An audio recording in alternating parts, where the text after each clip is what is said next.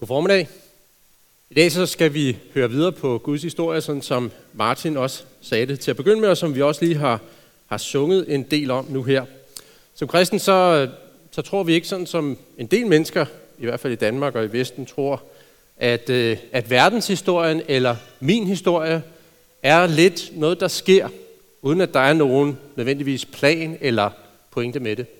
Som kristne så tror vi, at der er en forfatter til verdenshistorien. Der er en forfatter, som ved, hvad begyndelsen er, ved, hvad slutningen er, og også alt det ind imellem. Og som faktisk leder historien frem, sådan som han ønsker det. Og at historien har en pointe. Det er en historie, som, hvor vi får lov til at være med i den, og vi har en rolle at spille, også som vi sang lige før. Men historien handler først og fremmest om ham. Det er Guds historie.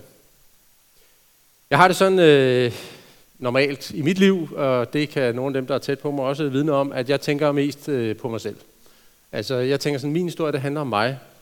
Og øh, selv når jeg sådan læser i Bibelen, så tænker jeg også sådan, er der noget til mig? Hvad kan jeg bruge det her til? Og det er også rigtigt, at, at der er så meget til os i Bibelen, og at vi som mennesker også spiller en rolle i Bibelen. Men det handler ikke om dig, og det handler ikke om mig. Ikke ultimativt. Vi er ikke centrum i universet. Det er der en anden en, der er. Ham, som kan bære det. Og han kan også bære det i dit liv. Han kan bære det i mit liv. At være centrum for vores liv, for vores historie og for vores opmærksomhed. Det er der både noget psykologisk sundt og noget åndeligt vigtigt i. Det er der et evangelium, et godt budskab, et befrielsesbudskab i. At alt skal ikke lykkes for mig, for det handler ikke om mig. Det handler om ham. Og selv når jeg mislykkes, så kan det faktisk være med til at pege på ham. Det gælder også i dag, hvor vi skal ellers høre om noget, som, som også har med os at gøre. Det her med at være fremmed, at være væk fra sit hjem, og så øh, længes efter hjem og få lov at vende hjem. Det handler egentlig også om ham. Det skal handle om den her følelse af ikke at være hjemme eller være på udebane, være måske fremmed, føle sig som fremmed, og længslen hjem. Det er sådan et tilbagevendende tema i mange bøger og film og så videre. Det ved jeg ikke, om I har lagt mærke til. Men der er rigtig mange, mange fortællinger, som vi fortæller hinanden, der handler om det der med at komme ud og så at vende hjem. Og det er også noget af det, som vi kan læse i Bibelen. Allerede i begyndelsen hører vi om de første mennesker, Adam og Eva, hvordan de bliver sendt væk fra deres egentlige hjem fra paradisets have sammen med deres far, hvor de kunne gå rundt med ham og snakke med ham. På grund af deres forræderi af ham, på grund af deres synd, så er de blevet sendt ud. Så er de blevet sendt ud fra haven. Og der lever vi stadigvæk. Hele Bibelen handler om, hvordan kan vi så vende, til, vende hjem igen. Og i Bibelen, hele vejen op igennem Bibelen, kan vi høre små fortællinger om at blive komme ud, blive fordrevet, og så få lov at vende hjem om at være fremmed og længes hjem og løftet om at komme hjem. Man kan faktisk i en vis forstand sige, at hele verdenshistorien, det er sådan en ud og hjem igen historie. Ligesom øh, den fortælling, Tolkien har skrevet. Vi skal se på en af de her ud og hjem historier. En af de mindre, relativt store, men stadigvæk en af de mindre ud og hjem historier i dag. Fra Israels historie fra Bibelen. Og jeg tror og håber, at øh, du kan genkende dig selv eller i hvert fald at den fortælling kan sige dig noget, uanset om du er vant til at gå i kirke, eller du er med til en gudstjeneste for første gang. Nede i øh, hjørnet af slidene, det kan være lidt svært at se på denne her, men der står mit øh, mobilnummer, og du er velkommen til at sms'e spørgsmål eller kommentarer til mig undervejs. Så tager jeg øh, en eller to herop fra, øh, ellers får du svar på sms efter prædiken og gudstjenesten her. Men inden vi skal høre noget mere, så skal vi bede sammen til Gud igen. Kære Gud og far i himlen, tak for, at verdenshistorien den taler om dig. Tak for, at min historie, den taler om dig, og egentlig ikke handler om mig dybest set, men om dig. Jeg takker dig for, at jeg får lov til at være en del af din historie. Jeg takker dig for, at du har inviteret os ind i livet, ind i at blive en del af din fortælling, din historie. Tak for, at det er en historie med dyb mening. Der er drama, der er op- og nedtur, der er lidelse og glæder. Men der er dyb mening. Det takker dig for, Gud. Jeg beder dig om nu, at du må åbne vores øjne for, for hvem vi er, hvor vores plads er i din fortælling, men især hvem du er, og hvad du vil sige til os i dag. Amen. Vi skal se på en historie, som skete for, der fandt sted for cirka 2.600 år siden, 600 år før Kristus. Og som øh, dem af jer, der har fulgt serien her om Guds historie, har hørt om, så øh, på det her tidspunkt, så har Gud kastet sin kærlighed på et lille, undseligt, en lille undselig slægt, et lille undseligt folk. Israels folk, som det hedder her i beretningen. Gud er en Gud, som elsker dem, der ikke har fortjent det. Og derfor elsker Gud Israel. Gud har kastet sin kærlighed på det, og han elsker det så meget, at han opfører sig lidt ligesom sådan en bejler, der gerne vil, vil vinde sin kommende brud. Han har overøst dem med masser af tegn på sin kærlighed. Han har givet dem et sted at være. Han har givet dem den konge, de gerne vil have, og så har de ikke kunne finde ud af det, så nu er de delt i to. Øh, han har gang på gang befriet dem fra den udslettelse, som ellers troede dem. Og det var ikke fordi, at Israels folk var et lækkert folk, det var et fedt folk, de kunne bare det der. Det var fordi Gud elsker dem, der ikke har fortjent det. Faktisk har Gud, øh, ligesom en bejler, overøst dem så meget, med så meget velsignelse og så mange løfter, at han har sat sig selv i gæld. En alvorlig gæld, som skal betales flere tusind, i det her tidspunkt flere hundrede år senere. Han har indgået et ægteskab med det her folk. De er gået ind i det helt frivilligt og med åbne øjne. De ved, at han vil give dem alt, og så er der noget, de også skal overholde i forhold til ham, og vise deres kærlighed og deres lydighed over for ham. På trods af, at Gud ikke har vist dem anden kærlighed, og ikke gjort andet end at velsigne dem, så har de vendt sig fra ham. De har brudt med den aftale, som de havde. De begyndte at, kalder Bibelen det, hore med andre guder. Kaste deres kærlighed på noget, som ikke er Gud, som aldrig har gjort noget for dem, som ikke er levende. Og deres samfund er præget af uretfærdighed, af ondskab. Gud, han, øh, han giver ikke op så let, så han forsøger at kalde dem tilbage igen og igen. Prøv at kalde dem til fornuft, advare dem, så de holder op med at fortsætte den her dødskurs, som de har sat ind på. Fordi han elsker dem. Fordi han ønsker faktisk stadigvæk at have fællesskab med dem. Men Israel vil ikke høre på det. De fortsætter bare. På trods af, at Gud han sender nogle mennesker, som taler ord fra ham, man kalder det profeter, igen og igen, så vil de ikke høre på ham. Og til sidst så siger han til en af sine profeter, Ezekiel, han giver Ezekiel besked om at give dem noget anskuelsesundervisning. Altså vise noget over for dem, så, så de kan i hvert fald ikke påstå det, fordi de ikke lige havde hørt budskabet. Så skal han gøre noget i Ezekiel. Det kan vi læse om i kapitel 12 i Ezekiels bog, vers 1-6. Der står der sådan her. Herrens ord kom til mig. Menneske, du bor i et genstridigt folk. De har øjne at se med, men ser ikke. De har ører at høre med, men hører ikke, for de er et genstridigt folk. Du, menneske, samt de ting, du kan have med i landflygtighed og drage bort, mens det er dag, og de ser på det. Du skal drage hjemmefra til et andet sted, mens de ser på det. Måske vil de så indse, at de er et genstridigt folk. Mens det er dag, og de ser på det, skal du sætte de ting udenfor, du kan have med i landflygtighed. Når det bliver aften, skal du drage afsted, mens de ser på det. Som om du bliver ført i landflygtighed. Mens de ser på det, skal du bryde hul i muren og gå ud gennem det. Du skal tage dine ting på skulderen, mens de ser på det, og i bæl mørke skal du drage afsted. Du skal tildække dit ansigt og ikke se landet. Jeg gør dig til et varsel for Israels hus. Det er jo ikke fordi, der er noget galt med israelitternes ører eller øjne, eller sådan deres fatteevne som sådan. Men der er noget galt med deres indstilling. Der er noget galt med deres hjerte, som Bibelen kalder det. Derfor så får Gud som en sidste advarsel sin profet til at vise det for dem, så de kan se, hvad det er, der venter. Hvis ikke de kommer til sig selv, erkender, at de selv er skyld i den situation, og vender om til ham. Måske vil de så indse, at de er et genstridigt folk, siger Gud. Hvordan gik det så? Sådan som vi kan læse i Ezekiels bog, også i profeten Jeremias' bog og andre steder i Bibelen, så kan vi læse, at Israel ikke hørte efter. De fortsatte deres dødskurs. De fortsatte deres oprør mod den Gud, som elskede dem. Og Gud lod det få konsekvenser.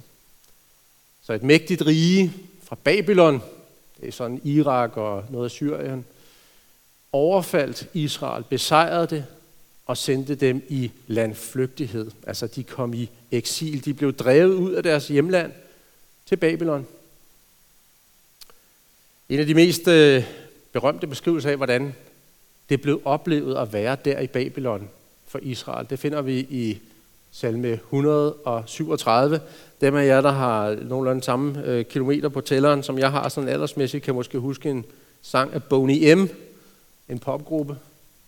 Der er ikke så mange, der øh, ringede øh, en klokke hos. By the Rivers of Babylon. Ej, det var godt, der var nogen der nede bagved. Tak. Øh, den er faktisk, øh, den øh, popsang, som er ret populær, den, den bygger faktisk på, på de her vers. Salme 137, vers 1-6. Ved Babylons floder sad vi og græd, når vi tænkte på Sion, altså hjemme. I poplerne derover hængte vi vores sitter, for vores fangevogter krævede, at vi skulle synge. Vores plageånder krævede glædesang. Syng for os af Sions sange. Hvordan skulle vi kunne synge Herrens sange på fremmed jord? Hvis jeg glemmer dig, Jerusalem, så giv min højre hånd må lammes. Giv min tunge må klæbe til ganen, hvis ikke jeg husker på dig, hvis ikke jeg sætter Jerusalem over min højeste glæde. Cirka 70 år et menneskeliv måtte Israel bo som fremmed i Babylon som undertrykte. Hver eneste morgen, når de vågnede op, blev de påmindet. Vi er væk hjemmefra. Lydene var anderledes. Lugtene var anderledes. Nogle af frugterne var anderledes. Og de var i mindretal. Sproget var et andet end det, de var vant til at høre. Folk omkring dem så ned på dem. Israelinerne, det var dem med det mærkelige hår, med det underlige sprog og med deres ynkelige religion. Hvor er deres Gud henne? Hver morgen, når de vågnede om aftenen, når de gik i seng, så har de tænkt over, hvorfor er vi her? Hvad har vi gjort? Hvor er Gud? Og lige så langsomt gik de faktisk i sig selv. I hvert fald en stor del af dem. Og erkendte, at de var fortabt uden Gud. At de havde gjort oprør. Og ønskede at vende hjem til Gud og deres sande hjem. Det så ud til, at Gud var væk. Men Gud var der hele tiden. Lige der. Det var ikke uden for hans kontrol. Han havde ikke glemt dem. Og han var klar til at tage imod dem lige det øjeblik, de vendte om til ham. For sådan er Gud. Han elsker dem, der ikke har fortjent det. Han ville bare, at de skulle se sandheden i øjnene først. Fordi han kunne se, at der var noget i deres hjerte, som var sygt, som var fordærvet og fortabt. Og det blev de nødt til at erkende, før de kunne vende hjem igen. Så snart Israel vil komme til fornuft, så vil Gud lade dem vende hjem. Senere i Ezekiels bog, der kan vi læse det løfte, han giver til dem. Vi kan læse det flere steder, men blandt andet her. Dette siger Herren, dette siger Gud Herren, jeg henter israelitterne hjem fra de folkeslag, hvor de måtte drage hen. Jeg samler dem alle vegne fra og bringer dem til deres eget land. Jeg gør dem til ét folk i landet, på Israels bjerge. Der skal være én konge for dem alle. De skal aldrig mere blive to folk, og aldrig mere deles i to kongeriger. De skal ikke længere gøre sig urene ved deres ægle guder, og deres møgguder og alle deres overtrædelser. Jeg frelser dem fra deres syndige frafald og renser dem. De skal være mit folk, og jeg vil være deres Gud.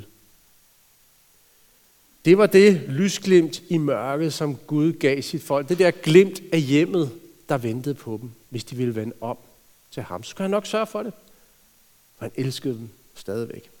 Og det var det løfte, som de troende blandt israelitterne, de klyngede sig til, mens de var ude i fangenskab, mens de var fremmede. Det var ikke på grund af det, de så, det var på trods af det, de så omkring sig. Det var på grund af det ord, det løfte, som de stolede på, på trods af det, de så omkring sig. Det var ikke på grund af deres egne ressourcer, de tænkte sådan, at vi er stærke nok, vi skal nok klare det. Det var på trods af deres egne ressourcer og kræfter, at de troede på Guds løfte. Og den tro gav dem trøst og håb. Og gav Gud ære, fordi dem, der tror på ham, de giver Gud ære ved at sige, jeg stoler på det, du har sagt, Gud. Jeg stoler på, at du er den, du har sagt, du er. Jeg stoler på, at du elsker mig. Jeg stoler på, at du er mægtig nok til at gennemføre det, du har sat dig for. Og det skete. Ikke ved at israelitterne de slog sig sammen, og så lavede de en stærk modstandshær, og så fik de ligesom overvældet babylonernes mægtige hær. Men ved at der kom, Gud sendte en fremmed konge fra Persien, det nuværende Iran, sådan cirka. Den store kong Kyros, han kom med sin hær, som var stærkere end babylonernes hær, og overvandt babylonerne, overvandt fangevogterne. Og alt andet mirakuløst glimt af noget, så sagde han, I israelitter, I må gerne vende hjem, genopbygge Jerusalem og jeres folk. Hvad har sådan en gammel beretning at sige til os i dag? Det kan godt være, det er bare mig, men jeg synes, den har meget at sige. og jeg vil nævne tre ting. For det første, der er så meget smukt og godt i denne her verden, det synes jeg, og især i maj, og især når man lige er blevet morfar, øh, og som Martin også var inde på, når solen skinner. Der er virkelig meget godt i den her verden, og det skal vi ikke, det skal vi ikke tage ned. Men selv i den lykke og glæde, vi kan opleve som mennesker på den her jord, sådan et begunstiget sted som i Danmark, selv her, så møder vi ting inden i os selv og uden for os selv, som får os til at tænke, det var ikke sådan, det skulle være. Der er noget, der er slået ud af kurs. Hun skulle ikke have lidt så længe. Han skulle ikke have fået kraft, mens han havde små børn. Det var ikke meningen, at man skulle vedtage en lov, som gjorde det legalt at slå små ufødte fostre ihjel. Og hvordan er det med mig selv? Der er mange gange, hvor det, jeg ved er rigtigt, det er ikke det, jeg gør. Det, jeg ved ikke er rigtigt, det er det, jeg gør. Det, jeg ved er rigtigt, er ikke det, jeg gør. Det, jeg ved ikke er rigtigt, er det, jeg gør. Der er et eller andet, selv i sådan en verden, som er så velreguleret og som begunstiget, som vi er her, som er slået ud af kurs. Selv når jeg står for noget, som virkelig fylder mig med glæde, i en skov for eksempel, eller for det maleri, eller et stykke musik, eller blandt nogle mennesker, som jeg elsker og holder af, og vi er midt i festen, så kan jeg godt blive ramt af det her stik, som er sådan, det var ikke ved. Og jeg længes efter at være et sted, hvor festen var ved. Det er som om, at det mest smukke og fantastiske, vi kan se på eller opleve, det peger ud over denne her verden. Ind i en anden verden, hvor der kun er den skønhed, kun er den renhed, kun er den fuldkommenhed, og det altid var ved. Kender du det? Kender du den følelse? Jeg tror, at vi mennesker, hvis vi bliver stille for os selv, godt ved, at vi ikke er 100% hjemme. Ikke engang, når vi er i Danmark, hvis vi er født i Danmark og er danskere. Jeg tror godt, at vi et eller andet sted ved, at vi er sendt ud af paradis. Vi er øst for paradis, som John Steinbecks bog hed. Og derude, der er det en blandet landhandel. Og jeg tror faktisk også, at de fleste af os godt ved, at på en eller anden måde er det min egen skyld. Jeg har selv et ansvar for, at det er sådan. Jeg har selv bragt, menneskeheden har selv bragt denne her landflygtighed, som det liv, der er her på jorden, uden for paradis, det er. Men Gud elsker den, som ikke har fortjent det. Derfor gav Gud et løfte. Det gav han til Israel, men det har han også givet til os. Et løfte om en frelser, en befrier, som skulle komme for at overvinde psykisk sygdom, kræft, synd, død, djævel. Det skal vi høre en del mere om i næste kapitel. Ham, som kom i Guds historie. Jesus kom. Han, som var hjemme hos Gud, som havde det fantastisk, og det, det skulle bare være ved. Det kunne være ved. Han lod sig sende ud. Han blev en fremmed. Han blev et menneske. Han gik helt ud i kulden, for at vi kunne komme ind i varmen. For at vi kunne komme hjem til Gud. Han blev udstødt. Han blev dræbt. Han blev fordømt. Han gik i helvede, for at intet menneske skulle behøve at komme der, for at vi kunne komme hjem til far. Og Det er mit håb. Det er alle kristnes håb. Det er vores lys i mørket. Det er vores trøst. Det er løfte, Gud har givet til os. Ikke på grund af det, vi ser omkring os. Ikke altid i hvert fald. Og ikke på grund af vores egne ressourcer. Eller hvor god jeg er. Tværtimod. Men på grund af det, som er sket i historien. Ham, som har sagt det. Og det, som vil ske en gang. Vi skal hjem til far. Det er det første, jeg tager med mig fra den her fortælling. Der er en anden ting også. På en måde, så kan jeg godt identificere mig med de troende israelitter. Det må, det må jeg sige. Ikke, øh, at vi har noget at klage over som kristne her i, i, i Danmark. De troende israelitter i Babylon, det er det, jeg tænker på. Jeg kender godt følelsen af at være en af de fremmede, også her i, øh, i Danmark.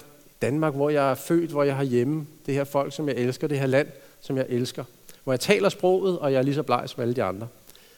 Selv i sådan et såkaldt kristen land, så føler jeg faktisk, at, øh, at, at jeg som kristen, der tror på Gud, tror på, at han har skabt himmel og jord, tror på, at øh, han i det her ord har sagt sandheden, både om sig selv og om os.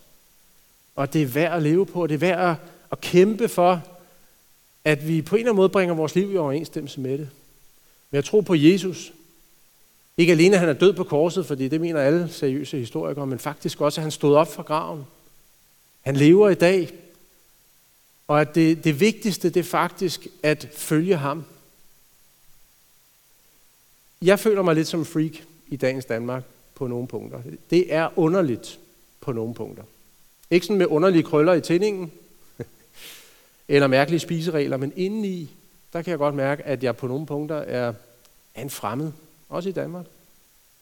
Jeg synes, det giver mening, når apostlen Peter i sit første brevs første linje skriver til de kristne, der kalder han dem fremmede, der lever spredt blandt andre folkeslag. Fremmed, det ord, han bruger der, det betyder egentlig en rejsende på midlertidigt ophold. En rejsende på midlertidigt ophold. Og det var faktisk ikke, pointen var ikke så meget, at de var etnisk anderledes eller havde et andet sprog. Mange af dem, han skrev til, det var faktisk danskere blandt danskere, hvis vi kan sige det på den måde. Men de hørte til et andet sted. De hørte til dybest set i et andet rige. Og deres hjem var ikke her på jorden. På den ene side, så er kristne fuldstændig som alle andre mennesker. Vi har to ører og to øjne og en mund. Vi skal have noget at spise, og vi trækker vejret, og vi kan blive forelsket, og vi kan blive kede af det, og vi kan blive glade. Men der er også noget, som er helt anderledes. Inde i hjertet, inde i nervesystemet for vores sjæl. Kursen er ændret, målet er ændret. Der er kommet en Gud, som ændrer alt inde i vores hjerte.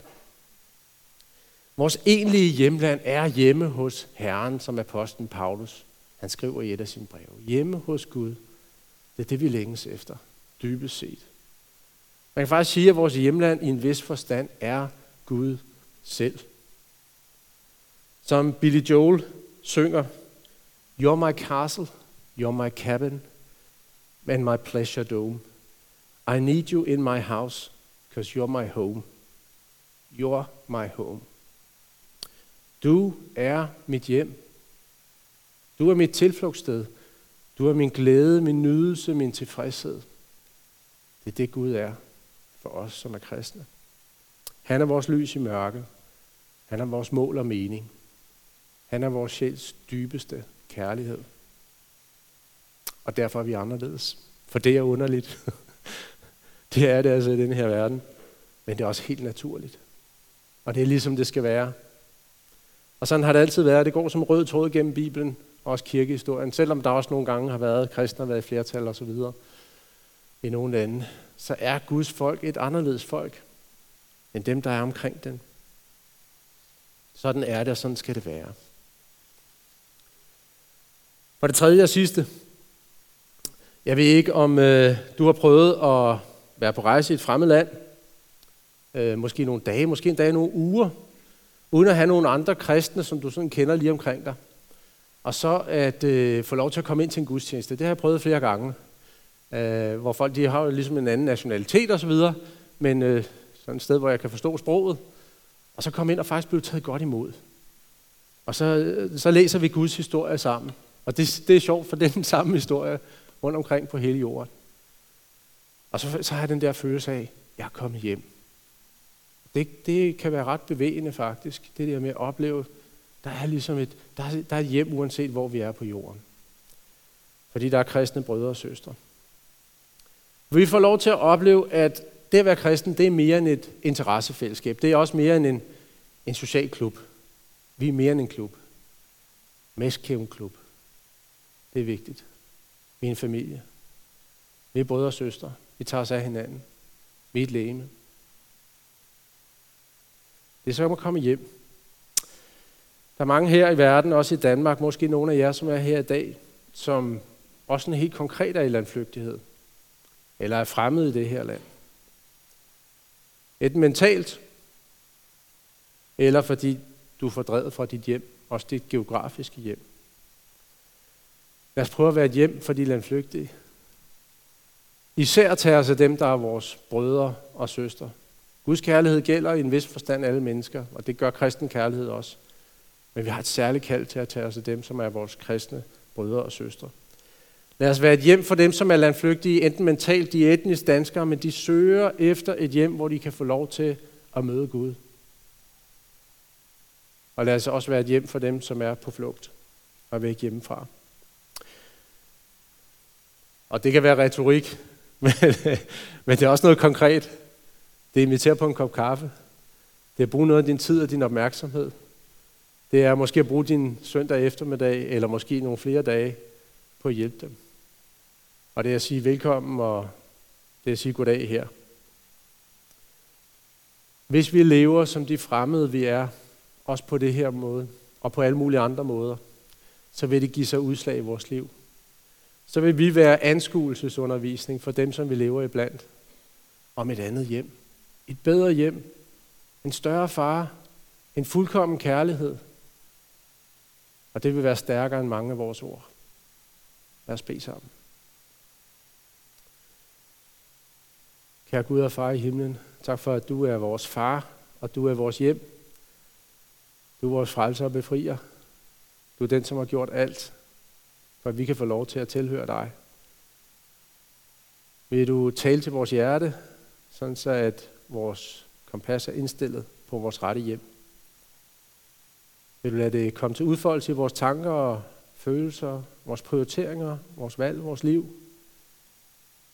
Giv os at leve sådan, så at andre tænker, hvem har de til far? Ham vil jeg gerne møde. Amen.